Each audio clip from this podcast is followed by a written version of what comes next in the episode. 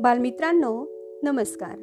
मी विजया गायकवाड आज तुम्हाला सांगणार आहे एका पैशाची गोष्ट.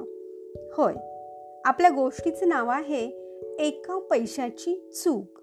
आणि ही गोष्ट आहे छोट्या गोष्टी मोठे बोध या पुस्तकातील. चला तर मग ऐकूया गोष्ट. मध्यरात्र उलटून गेली होती. गडाचे किल्लेदार स्वामी जनार्दन पंत टेहाळणीसाठी निघाले. सगळीकडे सामसूम होती. परंतु एका खोलीत दिवा जळत असलेला त्यांनी पाहिला. एवढ्या रात्री कोण बर जागा आहे? हे पाहण्यासाठी ते खोलीजवळ गेले. त्यांना एक शिष्य कसली तरी आकडेमोड करत असलेला दिसला. हळूच दरवाजा उघडून ते आत गेले आणि त्याची गंमत पाहत मागे उभे राहिले. त्या शिष्याला तल्लीनतेने आकडेमोड करत असताना पाहून पंतांना मोठं नवल वाटलं. थोड्या वेळाने अतिशय आनंदाने टाळी वाजवत तो शिष्य ओरडला सापडली सापडली.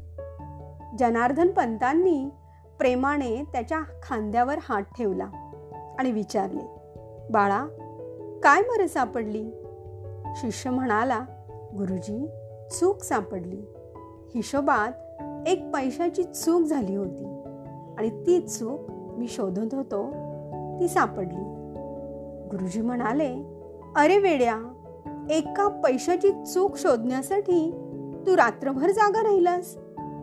शिष्य म्हणाला होय गुरुदेव ही तर आपलीच शिकवण आहे. की गुरुने दिलेलं काम पूर्णत्वाला नेणं हे शिष्याचं आद्य कर्तव्यच आहे. आणि हिशोब जर नीट झाला नसता तर सकाळी मी कोणत्या तोंडाने आपल्यासमोर उभा राहिलो असतो? नऊ दहा वर्षाच्या त्या कोवळ्या शिष्याचे ते उत्तर ऐकून जनार्दन पंत गहीवरून गेले. प्रेमाने त्याला जवळ घेत ते म्हणाले नाथा तुझी गुरुनिष्ठा पाहून आज मी धन्य झालो. एक दिवस हा सारा संसार तुझं गुणगान करील. आणि तुझ्या गुरूंचाही लौकिक वाढेल. गुरुदेवांच्या आशीर्वादासाठी तळमळणारा हा शिष्य आज धन्य झाला होता. गुरुदेवांच्या चरणावर आपल्या अश्रूंचा त्याने अभिषेक घातला. जीवनात शिस्त प्रामाणिकपणा कर्तव्यनिष्ठा आणि गुरुभक्ती या गुणांची अत्यंत गरज असते. ही शिकवण देणारा हा बालशिष्य कोण आहे? माहिती आहे? ते आहेत आपले संत एकनाथ महाराज. संत समुदायात त्यांना आजही शांती ब्रह्म म्हणून ओळखतात.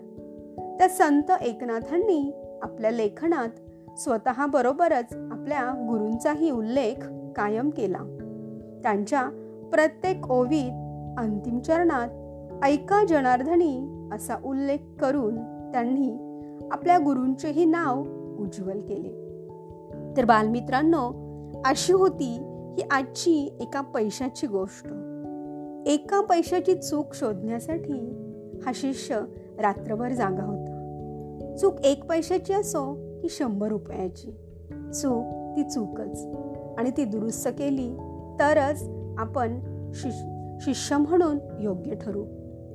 आणि म्हणूनच अशा या शिष्योत्तमाला गुरूंचा आशीर्वाद लाभला. धन्यवाद.